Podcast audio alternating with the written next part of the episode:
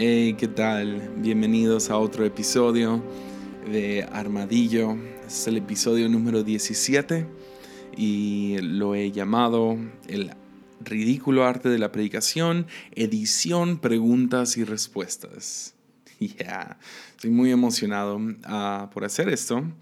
Ah, hace unas semanas hice una hice una pregunta por, bueno, lo abrí en Instagram a que hicieran preguntas acerca del podcast pasado y llegaron muchísimas predicaciones, uh, preguntas, uh, y medio las filtré y decidí, uh, estaba entre dos opciones, no les voy a ser sincero, era tomar unas 40, 40, 45 preguntas, darle unos tres minutos por cada uno de estas, cada una de estas preguntas, un minuto, tres minutos, no responder lo más rápido posible.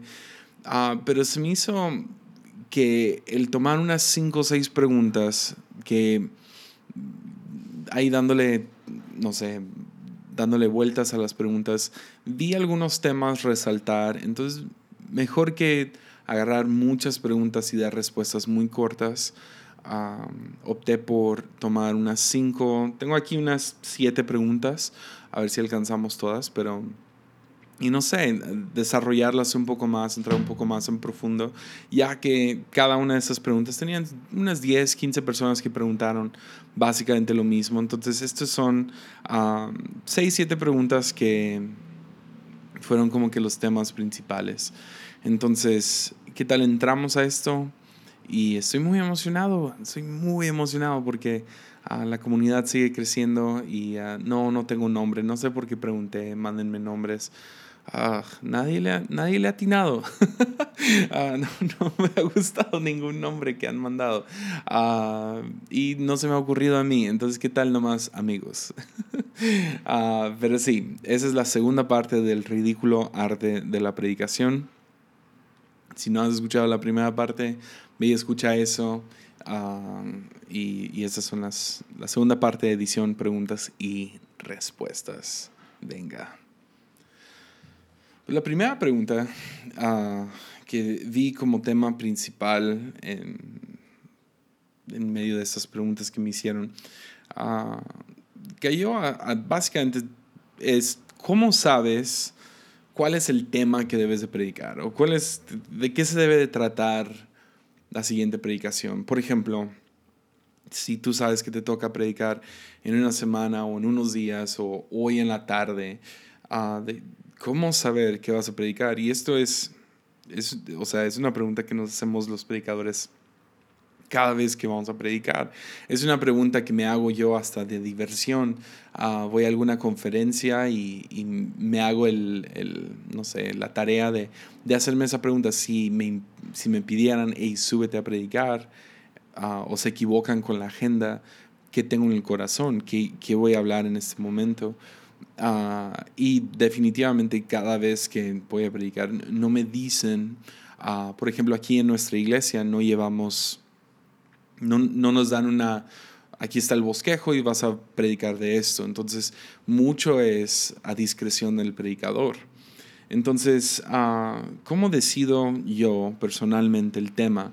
Pues algunas iglesias, ah, nosotros también manejamos estos, usamos series de mensajes. Entonces, uh, nada más les desgloso un poco cómo funciona el rol de predicación de aquí, de la Fuente Ministerios. Tenemos tres diferentes servicios a la semana, ah, sin incluir el grupo de jóvenes o ministerios aparte, uh, como grupo de mujeres o alguna cosa entre semana. Tenemos los miércoles, uh, es nuestro servicio de entre semana que se hace semanalmente. Luego tenemos cuatro servicios en domingo, pero las primeras tres son una prédica y la cuarta la hacemos diferentes, como que nuestra noche Noche de alabanza, noche profética, uh, noche es la fuente. Ah, y no me pregunten por qué lo hacemos, la verdad no te tengo una respuesta muy clara. Nos funciona, es el servicio más lleno de la semana y ah, es muy divertido y también nos da un break a todos los del staff. a escuchar otra predicación. Entonces es, hay tres opciones de predicaciones a la semana para el rol de predicadores aquí en La Fuente. Y eso es solo, solo hablando del el campus principal. Uh, tenemos en, en, la ciudad, tenemos seis campus, y, uh, o sedes o misiones o como quieras llamarlos. Y uh, también habría oportunidad de ir y predicar en estos. Entonces, cuando veo en la agenda que me toca predicar, tenemos una de esas reuniones es de series.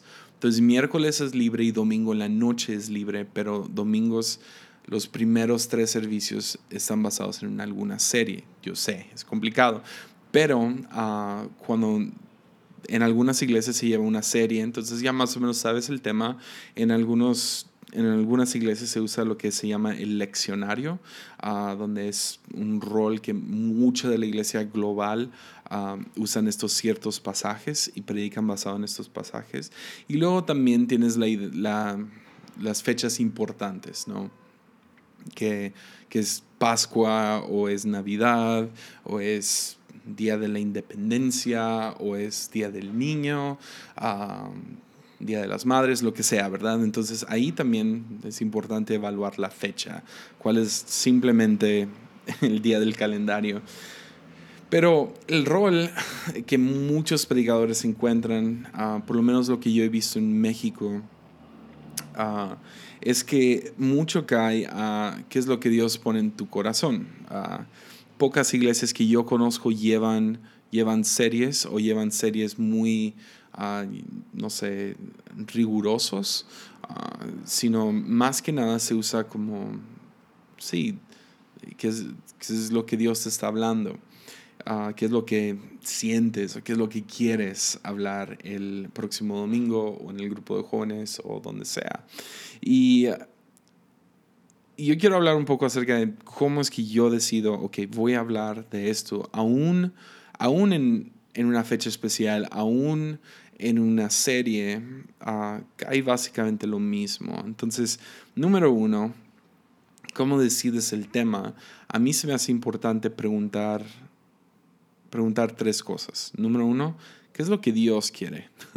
Porque número uno, yo soy llamado o comisionado por Dios como comunicador. Entonces, primero quiero ver, ¿hay algo que está resaltando que Dios realmente quiere que hable? Entonces, a lo mejor eso es más una naturaleza, llamémoslo profético, que es como que, ok Dios, ¿cuál es la palabra tuya para la congregación o para la gente el día de hoy? Y te subes con valentía y lo hablas. Esa es una, una manera, pero a veces, a veces eso no es, no es claro. Entonces la segunda pregunta es, ok, ¿qué es lo que la audiencia necesita? qué es lo que estos jóvenes necesitan escuchar o qué es lo que la iglesia necesita escuchar, de qué se habló la semana pasada, qué se ha estado construyendo, como pastor, de qué has estado hablando últimamente. A lo mejor hay algo grande pasando en la ciudad o en la nación o en el mundo y es importante hablar acerca de este asunto en específico.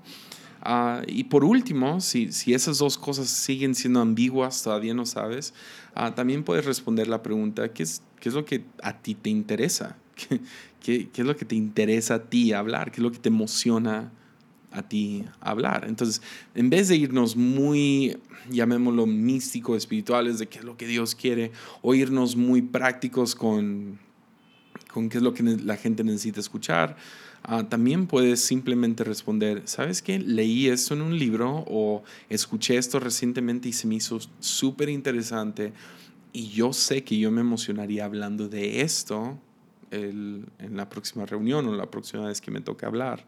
Entonces, esa es una manera. Ah, esas tres preguntas para mí son claves. Pero y luego, ¿cómo es que sé? Que sé, que sé, que sé que tengo que hablar de esto. Pues yo lo describo como un peso. en un ratito vamos a hablar un poco más de esto, pero cuando, cuando veo alguna predicación viejita y digo, ah, ¿será que ya es tiempo para hablar de esto otra vez? y voy viendo algunas predicaciones de antes, de hace un año, hace dos, o, o estoy leyendo mi Biblia y leo un pasaje yo lo describo como un peso, como que cae un peso sobre mi corazón.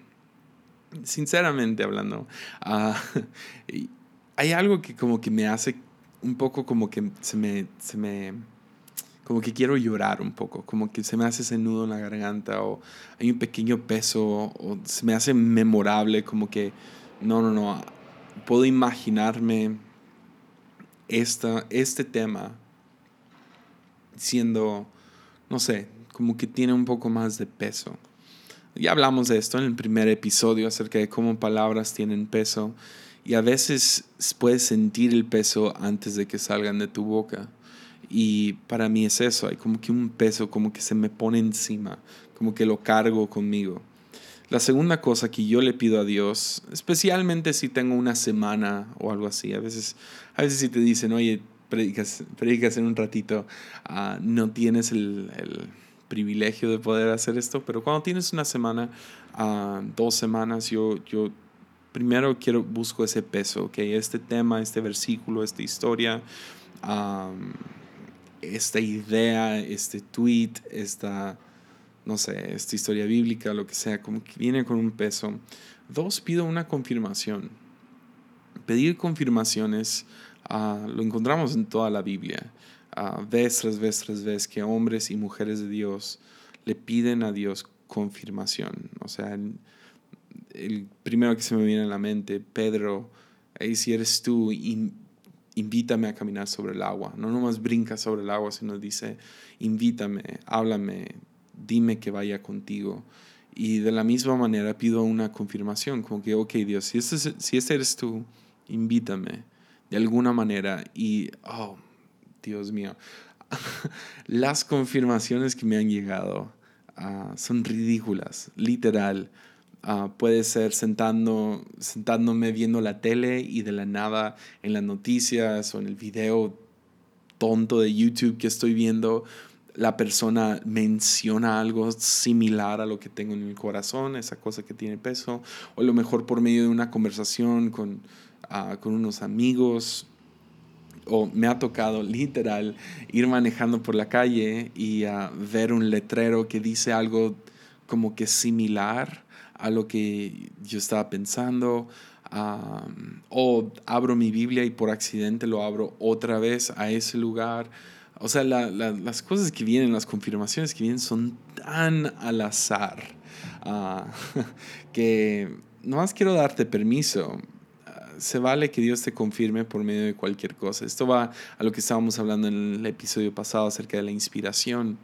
Inspiración puede venir de cualquier lugar puede venir por cualquier medio, siempre y cuando estamos buscando cómo, cómo, ah, cómo llevar la palabra de Dios hacia la gente y cómo acercarlos más a Jesús. Entonces, primero hay con cierto peso, Dos, hay algún tipo de confirmación. Me pasa algo en la semana, hay una conversación, se confirma viendo la tele o quién sabe cómo. Ah, abro mi Biblia y encuentro otro pasaje que habla de lo mismo.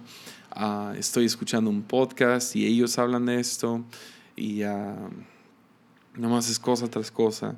Pero al final del día, uh, esto medio, no sé, esto es lo que a mí me ha dado mucha paz. ¿Cómo sé de qué voy a hablar el domingo? o de qué voy a hablar en la próxima reunión o de qué va a ser mi próxima predicación, si hay un peso y hay algún tipo de confirmación, pero también me aferro a la incertidumbre.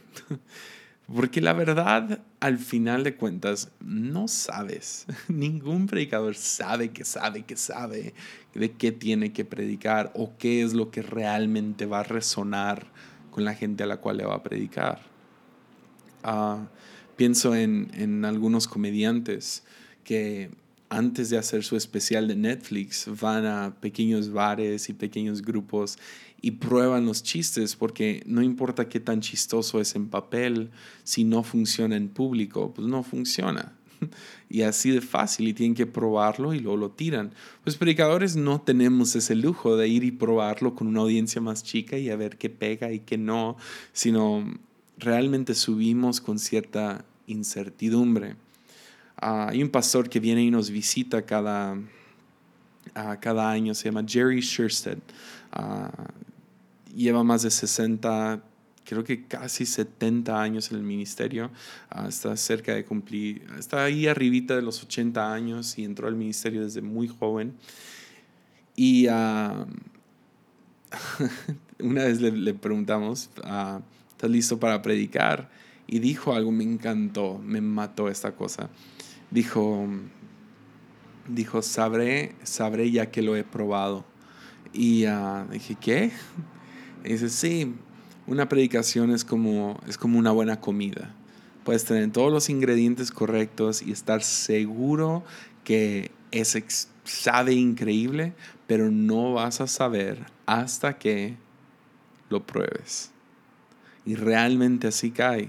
Nunca sabes. Hay tantas veces que me he subido pensando, esta es la predicación, esta es la palabra, esto va a ser increíble, le va a cambiar la vida a todo el mundo y, y ah, mis palabras caen a dos pasos de mí, o sea, caen directo al piso y nadie agarró nada.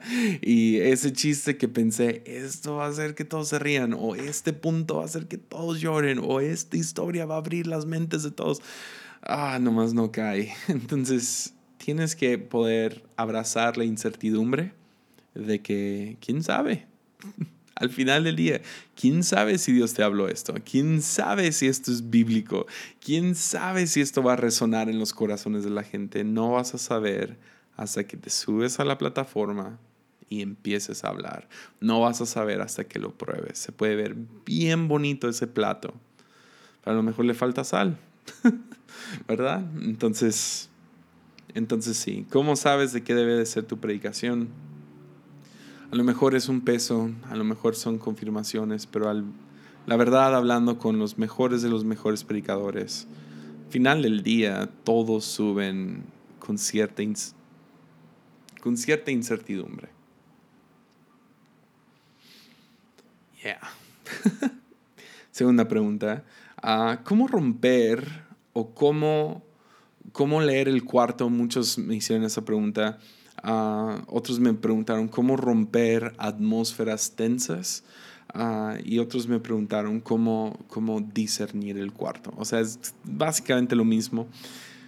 Y, y yo quiero primero atacar la pregunta, ¿cómo romper atmósferas tensas. Y junto con esto estoy respondiendo cómo, cómo leer el cuarto, cómo discernir el cuarto, cómo saber qué está pasando, cómo predicar desde el estómago, uh, como hablé en el podcast pasado.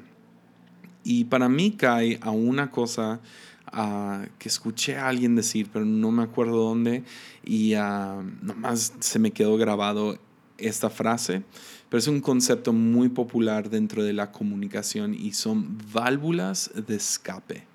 Válvulas de escape. Ah, y básicamente es hacer la pregunta de qué está pasando en el cuarto. ¿En qué está pensando toda la gente ahorita? Entonces, uh, si no... Es, es básicamente responder, es esto.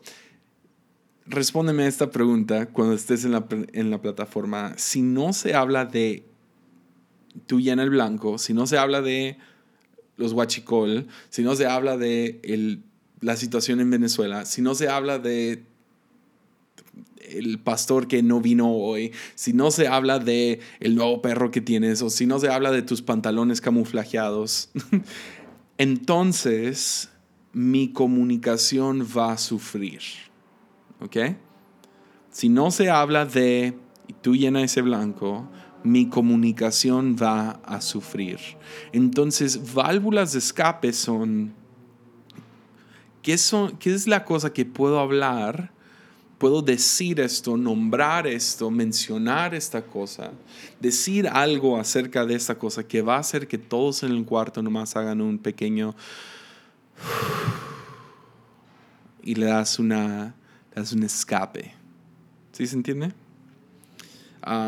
Por ejemplo, hace unos, creo que fue un año, año y medio, estuve en un campamento ah, con mi amigo Roberto Rembao. Ah, me invitó a predicar a su campamento Y fue así, en medio del bosque, y había una, muy, una cabaña bien bonita donde ahí es donde hacían como que las reuniones. Entonces nos tocaba predicar, y aunque era medio austero, no era tanto porque era como que un techo bonito y lo que sea. Y uh, en las noches uh, había no sé, había un miedo real de que entrara un murciélago. y, odio los murciélagos, son, son ratas con alas de piel que tienen caras y me dan un montón de miedo. Uh, pero también por estar en la naturaleza había otros animales. Entonces había cierta tensión de qué va a pasar durante la predicación y dicho y hecho aparece una rata aparece una rata en el techo atrás de mí que todos ven, todos. Y las, muchachas que salen en la primera fila echan un grito y la tentación es, sigue predicando, ignora la rata.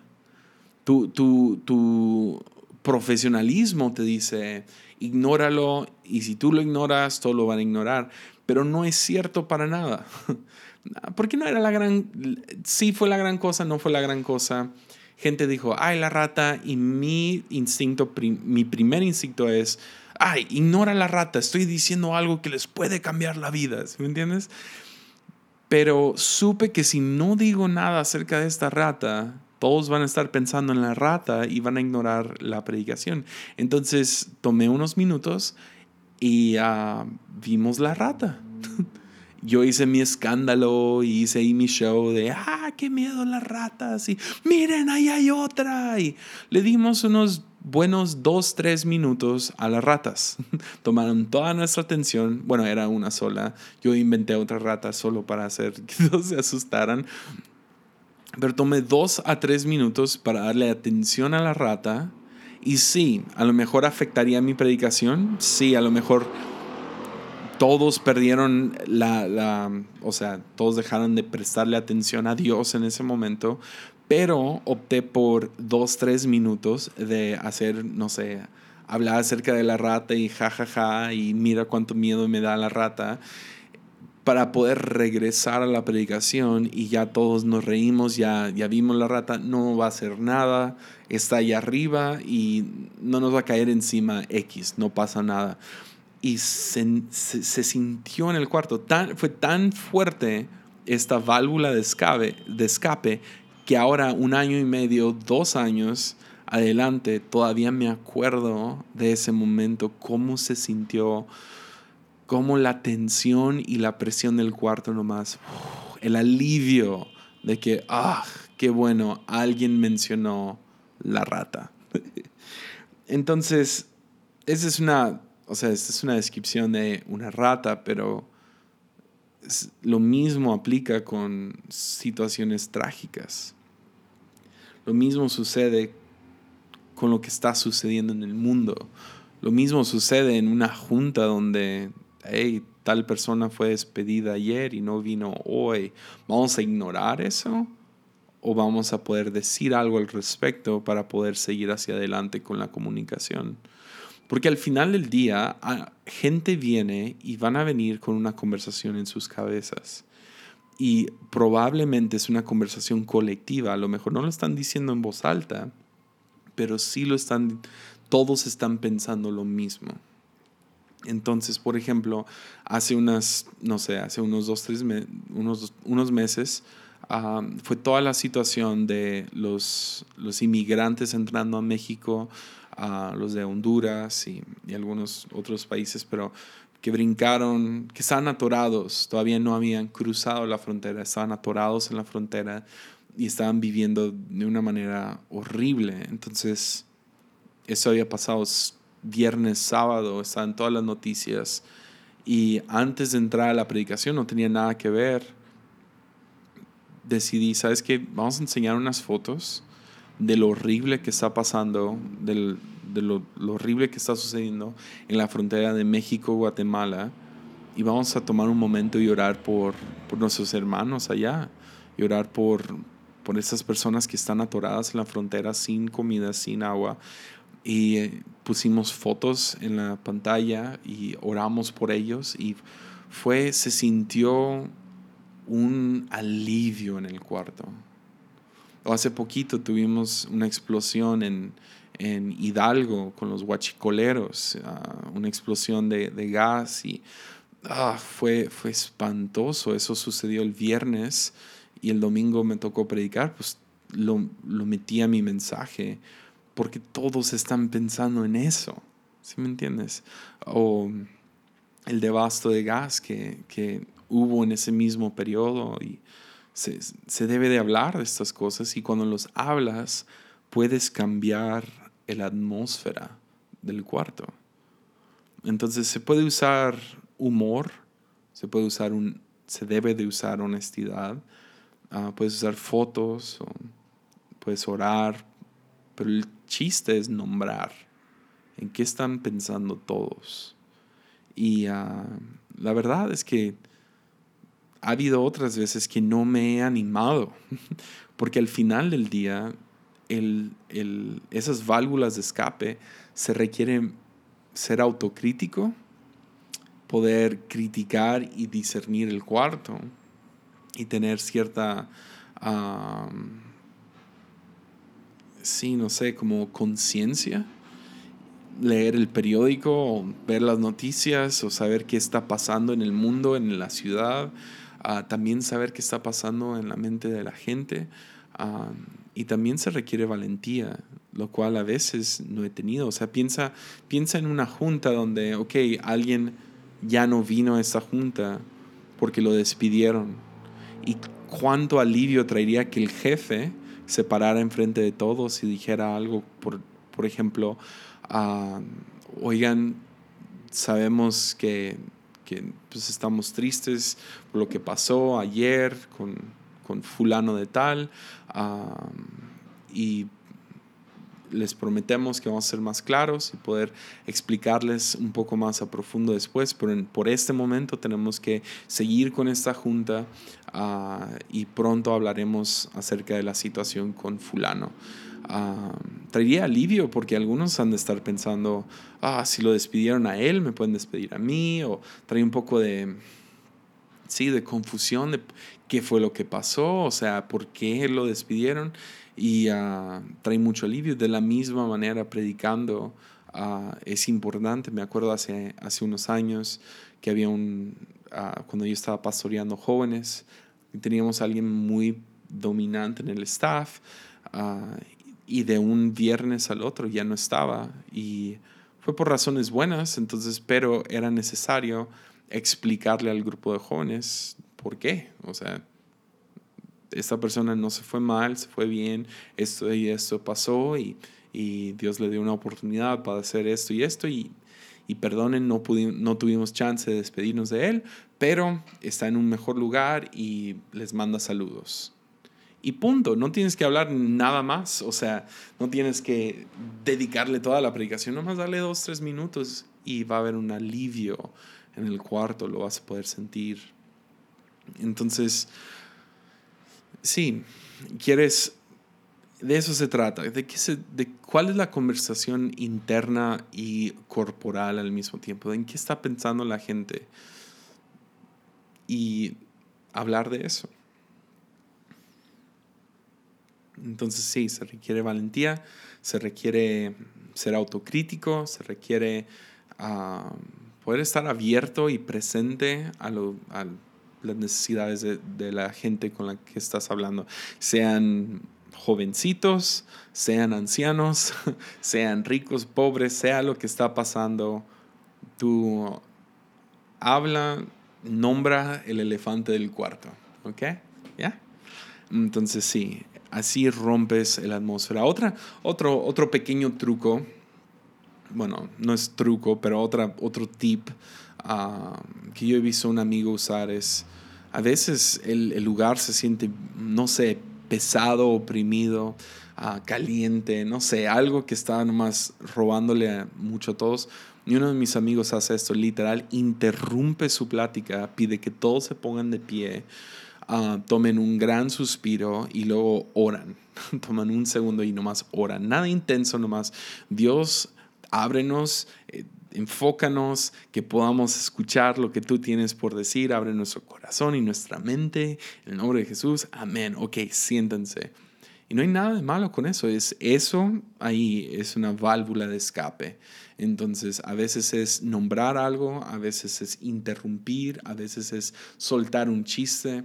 Yo lo hice costumbre que en mis ah, predicaciones, ah, siempre que sé que voy a hablar de algo muy tenso, Ah, trato de aliviar lo tenso con un chiste, con, con, no sé, alguna manera de voltearlo. A los gatos los inventó Satanás y, y son malvados, ¿verdad? Y todos se ríen, jajaja. Ja, ja. Y esa es una buena manera de aliviar la tensión en el cuarto. Tercera pregunta, y esa, es, esa fue muy fuerte, y creo que es porque yo no he sido yo he, yo he sido muy transparente con mi postura hacia esto, uh, pero mucha gente preguntó, ¿está mal tomar información o ideas o inspiraciones o revelaciones de otra persona? Otros preguntaron, ¿se vale copiar una predicación de otra persona o se vale copiar el estilo de otra persona? a lo cual yo sé a lo que se refieren.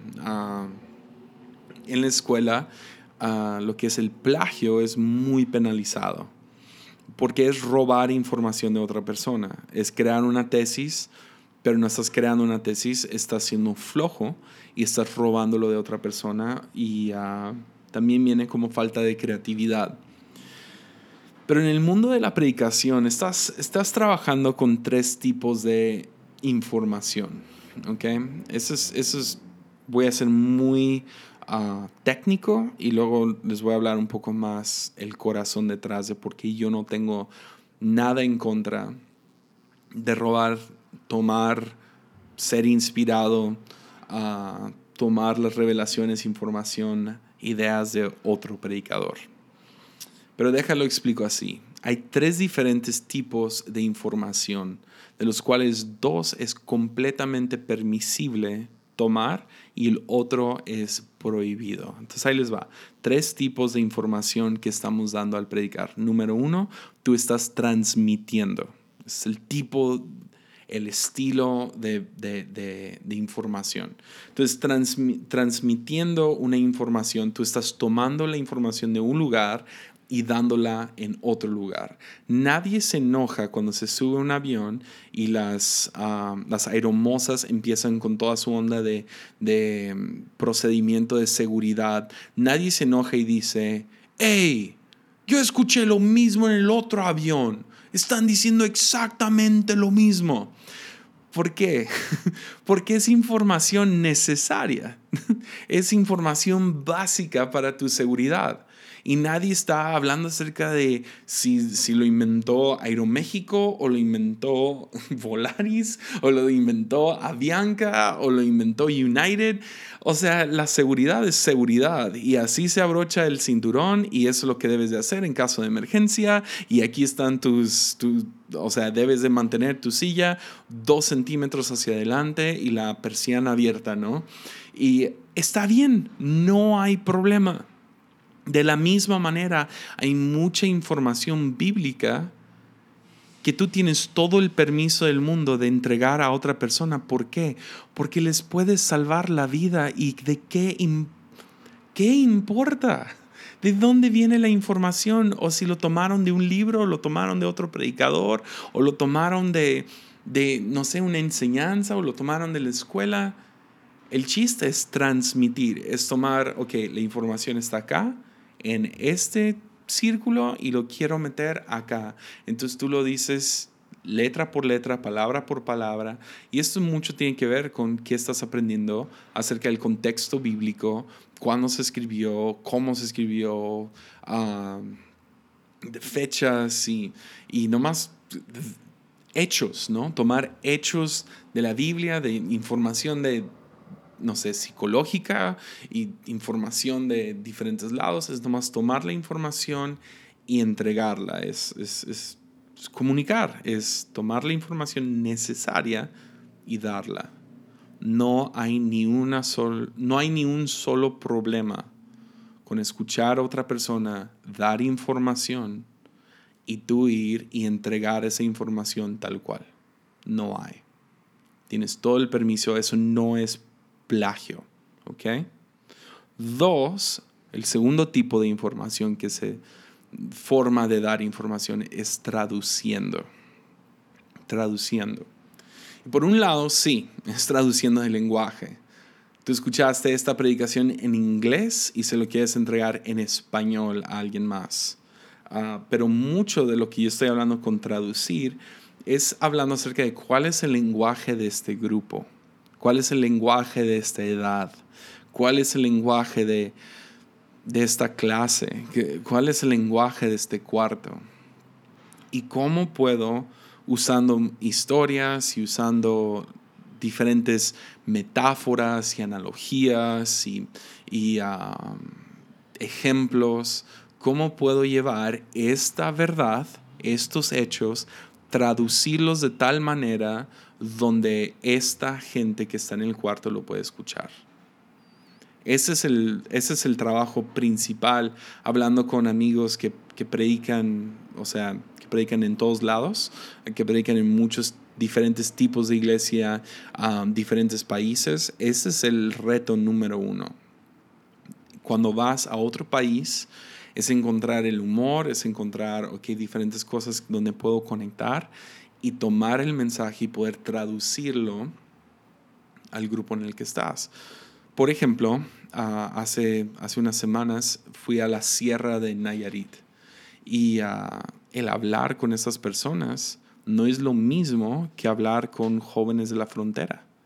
No es lo mismo que hablar en Texas, en una iglesia hipster. No es lo mismo que ir a, a Cancún. Y no es lo mismo que ir a Santiago, Chile.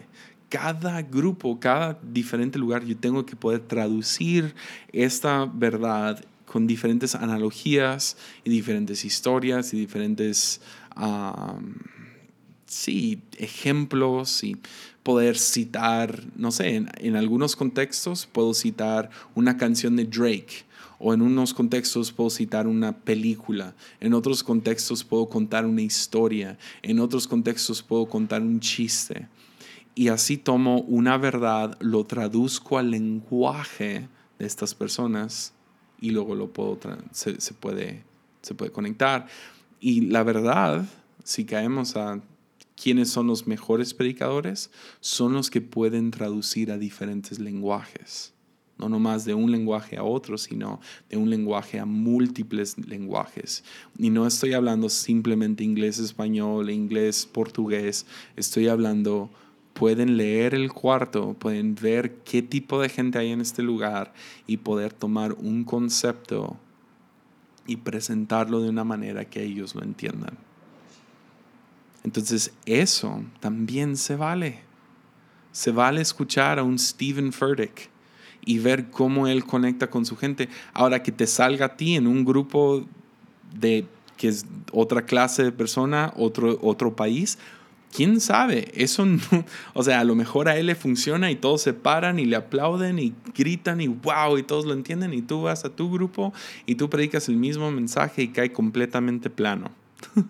Entonces, ahí cae a tu discreción y a tu sabiduría, pero se vale usar los lenguajes de traducción. Nadie viene a nuestra iglesia y se enoja porque usamos las traducciones de Hilson. Hey, deberían de usar sus propias traducciones. No, sí se vale usar ciertas traducciones. Ahora, ¿se puede traducir de otra manera? Claro. Obvio, sí. Toma creatividad, toma mucho esfuerzo, pero sí se puede. Entonces, una manera de entregar información es transmitiendo, palabra por palabra, así se hacen las cosas. Estos son los hechos, estos son los datos. El otro es traduciendo, es cuál es el lenguaje del cuarto. Le pones carne y hueso a esta predicación. Es, es, entregar una información que es inaccesible. ¿Ok? ¿Se entiende? Una información inaccesible lo haces accesible. Y puede ser tan simple como tomar una palabra hebrea y explicárselo a un cuarto de gente que no, no, quieren, no entienden hebreo o no entienden griego. O puede ser tan simple como tomar algo que está en inglés y traducirlo al español. Entonces, el dar crédito y toda esa cosa cae a la discreción de cada persona. Tercero, es la idea de se puede transferir información por medio de transformación. Este es el que no puedes reproducir. Ese es el que no puedes imitar. Es cuál es la información que te ha transformado a ti. ¿Se entiende? Y esto es, eso es de lo que hablaba Jeremías. Hay, hay, hay una palabra que quema en mis huesos. Y aquí es donde gente se saca de onda si tú empiezas a fingir transformación, pero no vives lo que predicas, realmente la pasión es falsa, tú nomás subes e imitas. Había muchas predicaciones de gente que finge la voz al predicar y qué onda con gente que, que predica una cosa pero vive en otra cosa. Y yo siento que muchas de esas preguntas simplemente era para atacar a alguien pero al final del día, esa misma cosa que te irrita viene de gente tratando de imitar transformación. Y eso, amigos, queda prohibido. No puedes. No puedes. Y esa es la información que te ha afectado a ti, que te ha transformado. Y tú puedes transmitir esta, esta información que te ha transformado para ayudar a transformar a otros. Entonces, con eso dicho, estuve, estuve en Cancún y ah, estuve en una, en, una clase de creatividad y una de las personas preguntó, oye, ¿se vale copiar a otros? y ah, empezaron a usar la palabra imitar, imitar, imitar, imitar. Y ah, a media pregunta me cayó el 20 y ah, no sé, no me siento muy hábil, muy rápido para contestar algunas cosas. Muchas me toma tiempo procesarlo, pensarlo, pero en el momento cuando, cuando esta persona seguía diciendo, se vale imitar, y es que veo a estas personas imitando y nuevos predicadores imitando a otros predicadores y esos artistas imitando a otros artistas, y se vale imitar o tienes que ser y mi única respuesta fue lo que algunos llaman imitación, yo llamo aprendizaje. Y la imagen que vino a mi cabeza fue, fue cuando estábamos enseñando a mi hijo a hablar. ¿Cómo le enseñé a mi hijo a hablar? Le dije, papá, papá. ¿Y qué hizo él? Me imitó y aprendió a hablar. Y empezó a hacer él, papá, papá. Y queremos, o sea, queremos inundar a, personas que están empezando, que están aprendiendo. Queremos, queremos inundarlos con juicio porque están aprendiendo y, lo, y tú lo estás llamando imitando y lo estás llamando flojera, cuando sinceramente es aprender. Se vale aprender. Y muchos predicadores nuevos les quiero dar el permiso. Tú tienes permiso de imitar a otros. Se vale. ¿Por qué? Porque estás aprendiendo. Sé igual que mi hijo escuchándome a mí. Papá, papá. Tú también puedes hacer eso con quien tú quieras. ¿Escuchas a Andrés Speaker? Yo sí. Me encanta Andrés Speaker. Lo imito todo el tiempo. O sea, nomás vean mi cabeza. me rapé la cabeza porque me encanta tanto Andrés Speaker. No es cierto, no, no me crece. pero, pero a lo que cae es, si tú quieres aprender a predicar como tal persona, empieza imitándolos. No hay problema. Ahora va a llegar el punto, y ahorita vamos a hablar de eso en unos, en unos minutos más, pero llega el momento donde tienes que desprenderte y agarrar tu propio estilo. Pero imitación, algunos, algunos lo llaman imitación, otros lo llaman aprender. Y tienes que estar bien con pasar por una temporada de aprendizaje. Y no hay ni un solo problema con eso. También regresando a esta pregunta, ¿está mal tomar información, ideas, revelaciones de otros? Hay todo un concepto acerca de graves y agudos en la sociedad. Ah, escuché esto de Rob Bell, me encantó. Ah, agudos son esos, esos, es lo, lo la, no sé, la, las cosas rápidas que están sucediendo, son las cosas que nos gritan todo el día. Es Instagram. ¿Qué fue lo último que posteó Kendall Kardashian, ¿verdad? ¿Qué es lo último que está sucediendo en las noticias? ¿Qué es lo último que puso tal persona que te gusta? Y, y, y, y es, una, es una, no sé, todo es tan de repente, todo es estilos que duran una semana, dos semanas, modas que vienen y se van. Pero luego hay graves, y graves son cuando entras a una catedral vieja y sabes, uff, este edificio tiene más de 200 años. O ves una pintura que pintaron hace 500 años y dices, uh, esa cosa no tiene precio.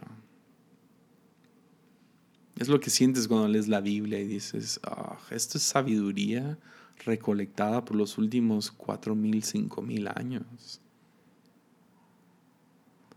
Esos son los graves de la sociedad, son las cosas que llevan tiempo, que tomaron mucho tiempo en hacerse.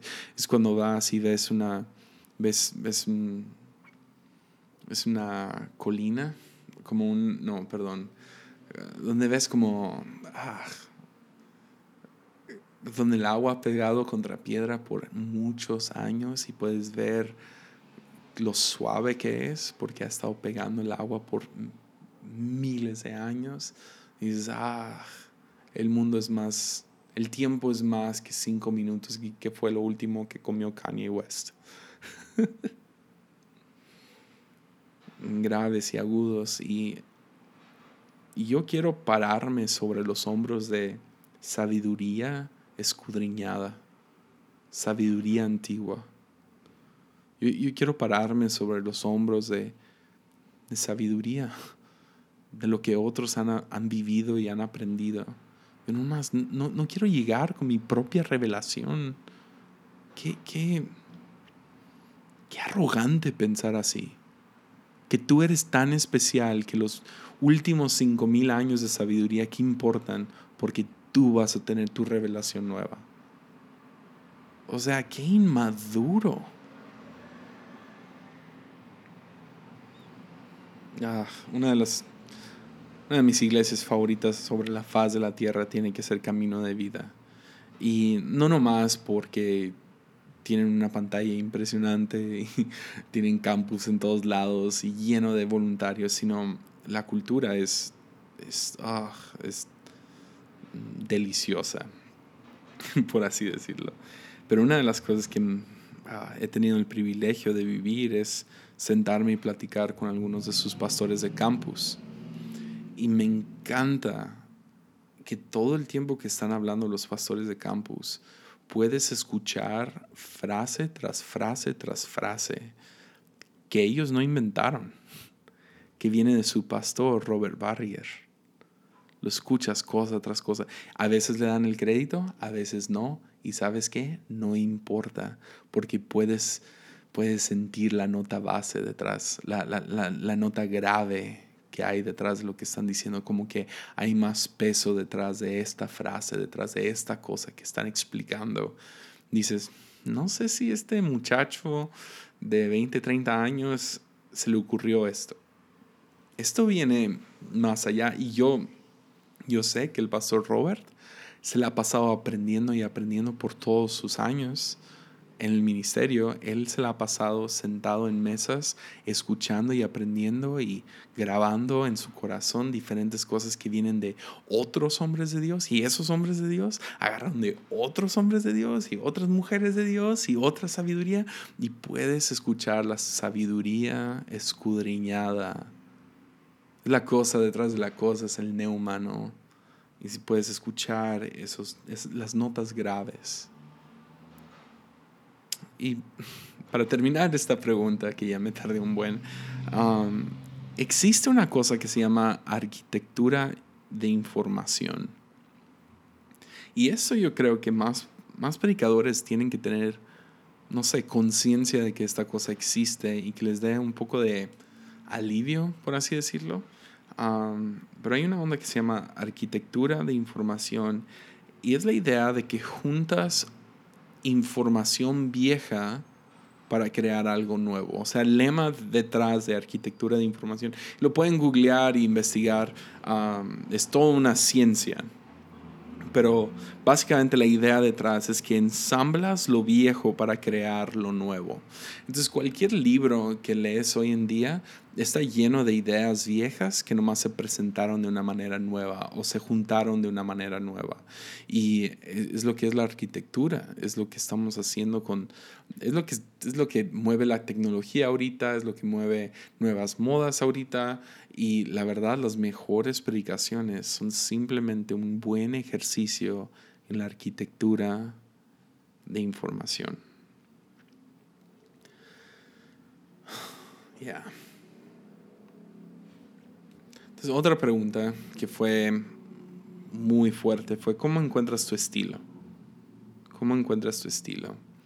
Sinceramente, la única respuesta que tengo a esto es toma tiempo. Toma tiempo. Malcolm Gladwell. Malcolm, M-A-C-O-M. Gladwell, G-L-W.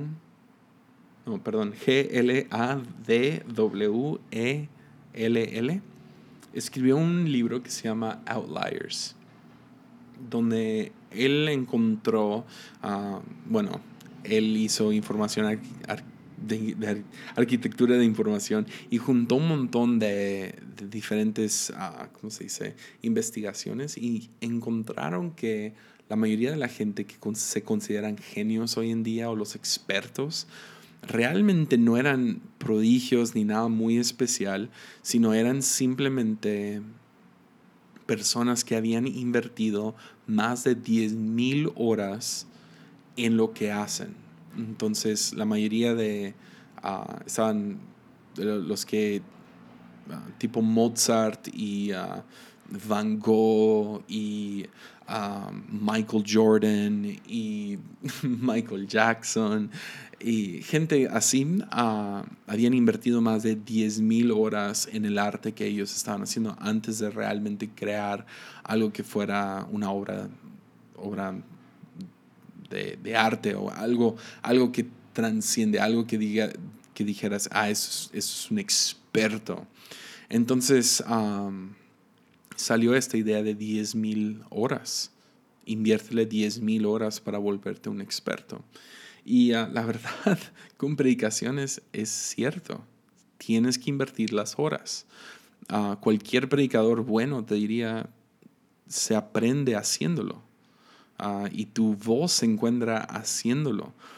es la razón que yo le tengo mucha gracia a predicadores nuevos que imitan o tienen, no sé, fingen la voz o lo que sea. No hay problema porque todavía no meten sus 10.000 horas, no han encontrado cuál es su voz, cuál es su estilo. Ah, es la razón que yo me tengo paciencia con el podcast. Es un tipo de comunicación que no entiendo. Ya que llegue a 10.000 episodios, entonces ya, ya me pueden estar reclamando.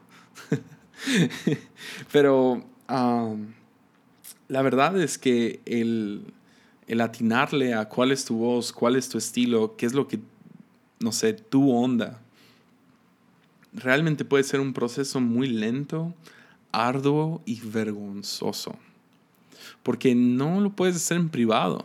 Literal, predicar es algo público. Tiene que ser enfrente de gente. Le estás, le estás comunicando a gente de una manera vulnerable, de una, de una manera honesta. Estás tratando de, juntar diferentes ideas para presentar esta cosa nueva. Y, ah, o sea, hay mucho detrás.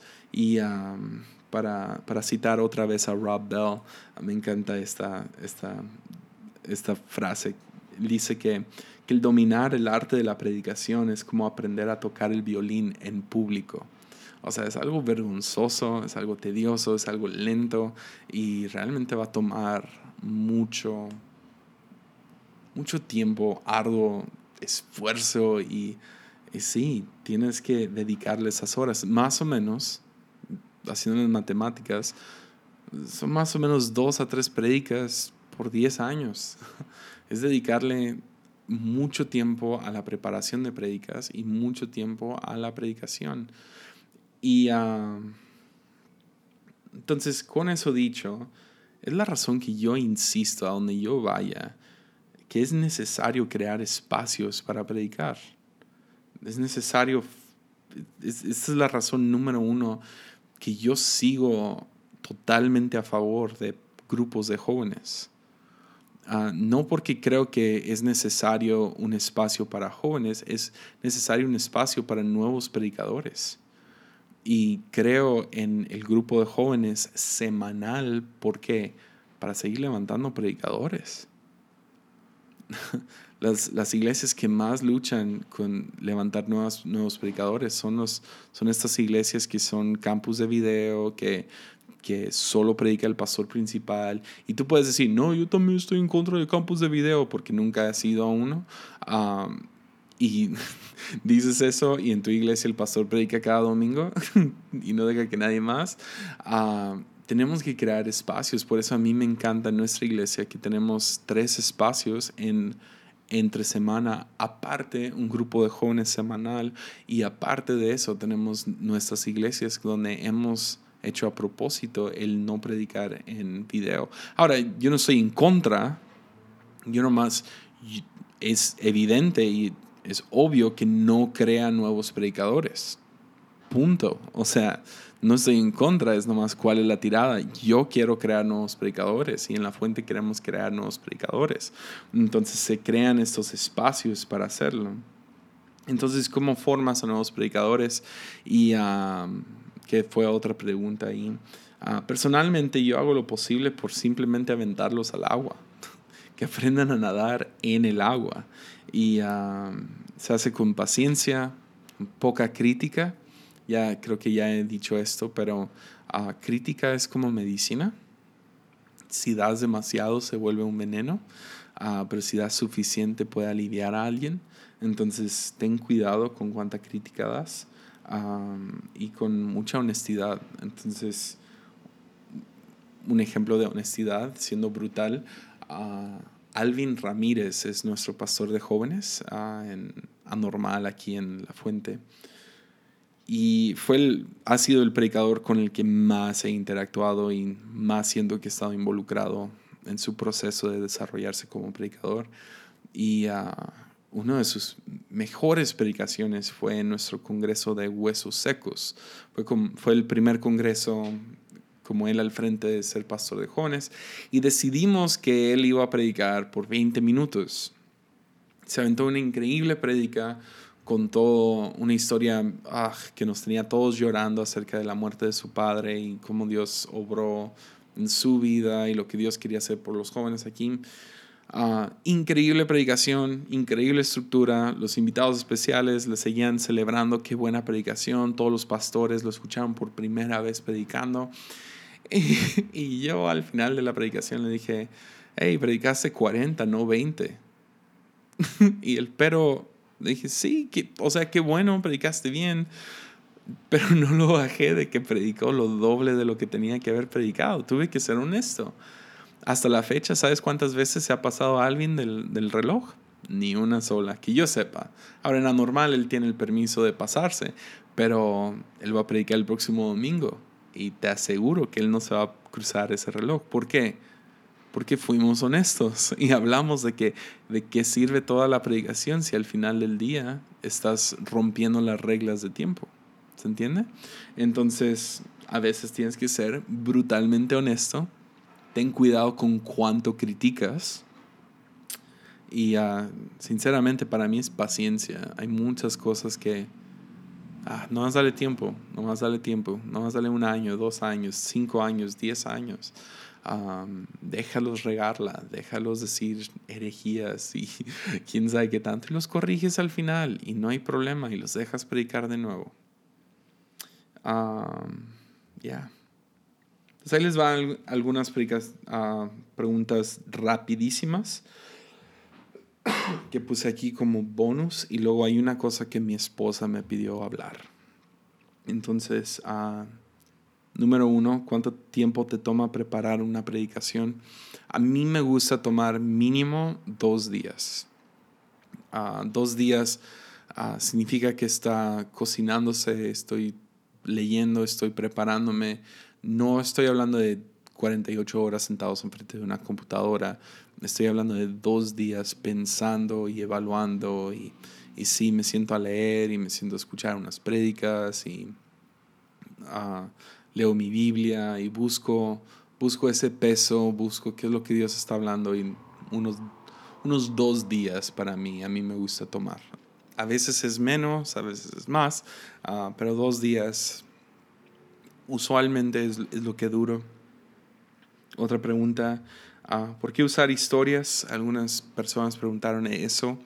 Uh, y hay muchas respuestas que pudiera dar, pero una que me encanta es todo lo universal necesita un particular.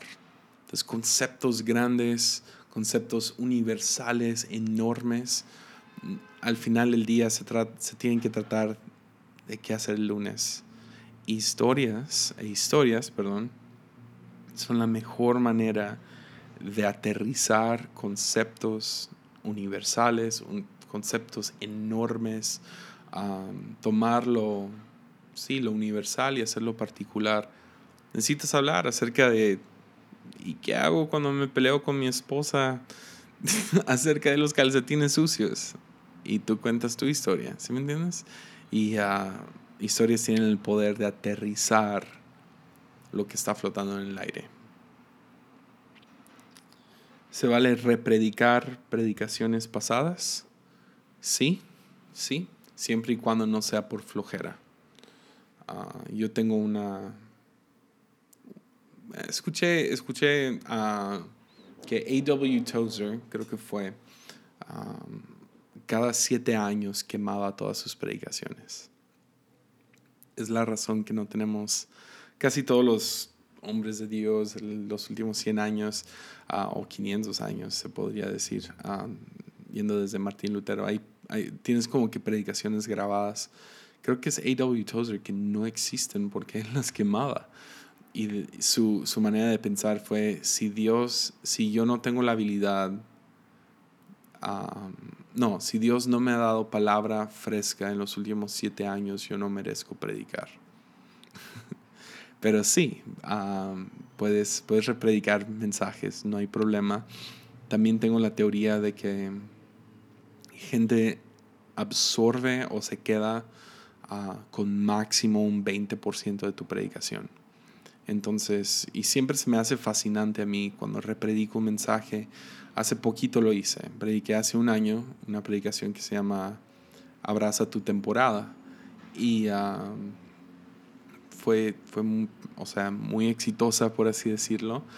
Y lo acabo de predicar otra vez y yo medio nervioso, pero les digo, tenía ese peso, sentí muy fuerte, ok, esto Dios me está pidiendo que lo repredique. Y varios de mis, de gente cercana me dijo, wow, qué buena palabra. Y ya, fue, o sea, me emociona que pude repredicarlo y hablar otra vez y hacia este tema, pero al mismo tiempo sí agüita un poco que gente que gente se le olvidó, pero se vale repredicar porque creo que tienen cierta vida y uh, me gusta la idea de Tozer, donde una predicación tiene, tiene, tiene vida. Entonces, él le dio siete años y yo no me fui tan, tan duro, pero definitivamente no regreso al 2015 a agarrar prédicas. Uh, me voy con lo más nuevo, lo más fresco. Tampoco agarro lo de hace seis meses uh, y preparo muchas predicaciones al año. Entonces, más o menos estaba viendo mi historia ah, en los últimos tres años, que ha sido el que he predicado menos, ah, bueno, menos nuevas predicaciones. Ah, he preparado alrededor de 40 mensajes al año. Entonces, ya había como unos 100, 120 predicaciones de los cuales podía escoger. Entonces, no es como que, ah, tengo estos cinco mensajes, ¿verdad? Y el próximo año estoy repredicando esa. No me gusta eso Pero sí, yo creo que predicaciones tienen cierta vida y puedes repredicarlas, no hay problema, siempre y cuando no sea por flojera. Ah, otra persona me preguntó qué haces con los nervios. Y uh, nervios te ponen ansioso. Y hace poquito aprendí que estar ansioso significa que estás alerta. Entonces, sinceramente, yo sigo nervioso antes de predicar. Mucho tiene que ver con que me he retado a mí mismo a no, no predicar con notas, que le agrega una ambigüedad bien fuerte o nomás como que esa, perder esa certidumbre. Entonces, uh, pero me encanta subir nervioso porque me mantiene bien alerta, como que me despierta en otros niveles. Entonces, sí, vas a seguir sintiendo nervios, pero aprende a usarlos a tu favor, no en tu contra. Y también examina tus nervios. ¿Es porque hay alguien específico en la audiencia que quieres impresionar o te da miedo defraudar? Um, ¿Estás predicado en la primera fila, por así decirlo? Y una pregunta que me, que me centra cada vez que estoy nervioso y extra nervioso es, ¿amo a esta gente? Porque si la amo, se trata de ellos. Se trata de predicar un mensaje que los va a llevar a ellos a, entender un poco más de Jesús, a estar más cerca de Dios y entonces sí, usa, usa esos nervios para bien, no dejes que, que te usen a ti, por así decirlo. ¿Va? Y ah, ya, serían todas las preguntas. No, es que mi esposa me pidió, me pidió hablar de algo en específico y la verdad quiero, quiero honrarla. Ah, y sí se me hizo importante también. Ella, ella me pidió que hablara un poco acerca de mi proceso ah, después de predicar. Y porque no hablé mucho de eso en el podcast pasado. creo que no hablé nada de eso. Pero dice que, que eso le ayudó mucho a ella al aprender a predicar. Y tenemos que entender que sí hay algo muy espiritual sucediendo en una predicación. Y me encanta pensar en la historia de Jesús siendo tocado por la mujer del flujo del sangre y Jesús dándose cuenta que salió virtud de él, que salió un poder, que salió algo de él. Y podrías irte muy Goku y Super Saiyajin, de que salió de ti un Jamejameja o lo que sea. Pero la verdad es que sí sale cierta virtud. Especialmente en esas predicaciones más vulnerables o donde conectas más con la gente. Hay algo que sucede donde tú te conectas con ellos y sobrenaturalmente sanan.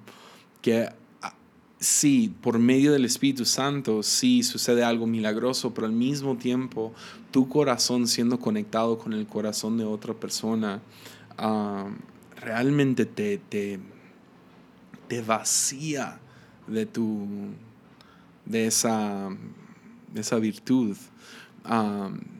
También podrías decir que te drenas emocionalmente o físicamente quedas cansado o exhausto o sí, drenado, vaciado, lo que quiera, como quieras verlo. Ah, y mucho tiene que ver con el lado emocional, mucho tiene que ver con adrenalina. He visto varios estudios antes acerca de cómo el hablar en público es uno de los trabajos más difíciles sobre la faz de la tierra. ¿Por qué? Porque tienes muchos, uh, ¿cómo se dice? Como que impulsos de adrenalina. Uh, sí, tú sabes exactamente a lo que me refiero. Es cuando vas ah, manejando por el estacionamiento y luego algo brinca enfrente de ti, tienes que frenar bien fuerte y casi chocas y sientes cómo te despiertas y empiezas a temblar un poco, pues ese como que impulso de adrenalina ah, tienes más o menos, uh, creo que el estudio había dicho como 10 a 20 de esos en medio de una predicación uh, de 40 minutos. Entonces, imagínate, o sea, cómo te sientes al final de, de un susto fuerte multiplica eso por 10, por 20 y los que lo han hecho en el pasado ah, saben exactamente a lo que me refiero con virtud, adrenalina, emociones, siendo nomás quedando exhausto después. Entonces, ha habido algunos trucos que he tenido que aprender. Número uno, tengo mucho cuidado con qué ingiero antes de predicar, porque, por ejemplo, hubo una racha de como un año que me obsesioné con Red Bull y me ayuda mucho al predicar. Te despierta, te enfoca, el azúcar o lo que sea, te da un impulso fuerte.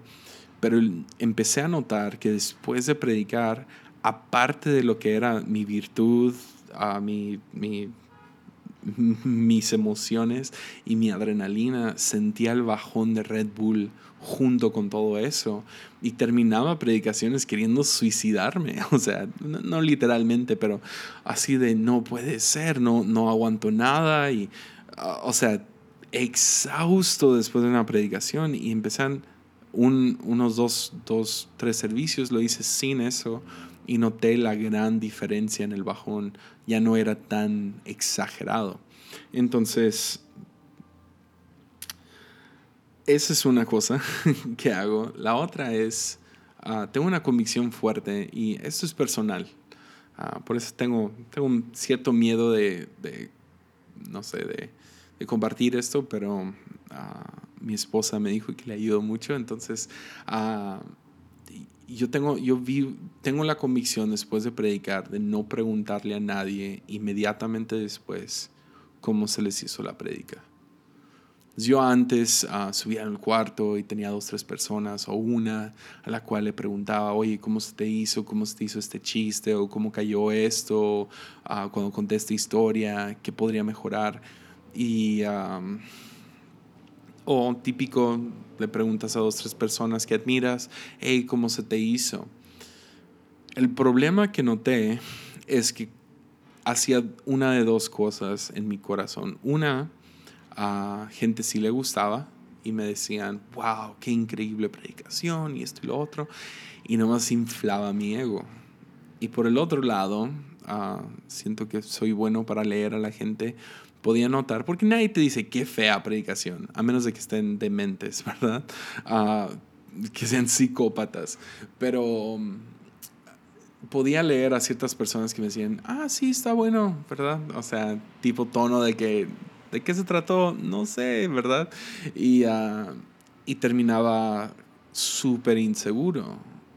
El chiste es que terminaba la predicación pensando en mí, cómo me fue y, y, y qué, puedo, qué, puedo, qué pude haber hecho diferente cuando ya no hay nada que puedo hacer al respecto. O sea, es, es chistoso el dicho, pero es tan cierto, el, el, hubiera ya no existe. Entonces no hay nada que puedo hacer al respecto acerca de la predicación que acabo de predicar.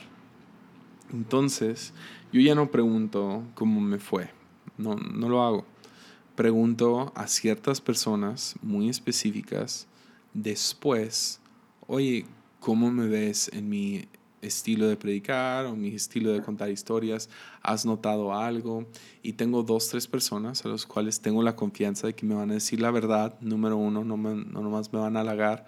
Ah, y dos, uh, que, que, van a ser, a ser buenos con sus críticas. Y, uh, y sé que van a decir uno o dos cosas que me van a hacer crecer. Pero no pregunto ni a ellos inmediatamente después, porque mis emociones, mi virtud, mi, mi adrenalina está por los suelos. Entonces, yo simplemente hago una cosa. Soy introvertido, entonces la manera que yo gano energía es a solas. Entonces, yo no voy y saludo a un montón de gente. ¿Por qué? Porque me expongo a ah, pastor, qué buena predicación, wow, esto y lo otro, foto, lo que sea. busco cómo esconderme por unos 5 a 10 minutos, no veo mi celular y no me respiro unos minutos y simplemente le doy gracias a Dios. No es nada súper fuerte, no es un ritual muy grande. 5 o 10 minutos donde yo nomás me recuerdo a mí mismo que el predicar es un privilegio nos digo, gracias Señor, porque yo pude hacer esto, porque fui parte de lo que tú hiciste ahorita. Y nos trato de recentrarlo, gano un poco mi energía. A lo mejor, si está disponible, tomo un poco de café, me como un dulce, algo que me, que me ayude a medio reponerme, especialmente si voy prédica tras prédica y uh, si viajo. uh, ya me van a cachar con los que voy. Me meto al baño. Muchos piensan que tengo problemas con el estómago por tantas veces que me meto al baño, pero la verdad es que necesito un momento a solas. Y el mejor lugar para estar a solas es simplemente entrar al baño, bajo la, el asiento de la taza, me siento sobre él y nomás tomo un momento y gracias, gracias, gracias, gracias. Porque esto es un privilegio. Ánimo.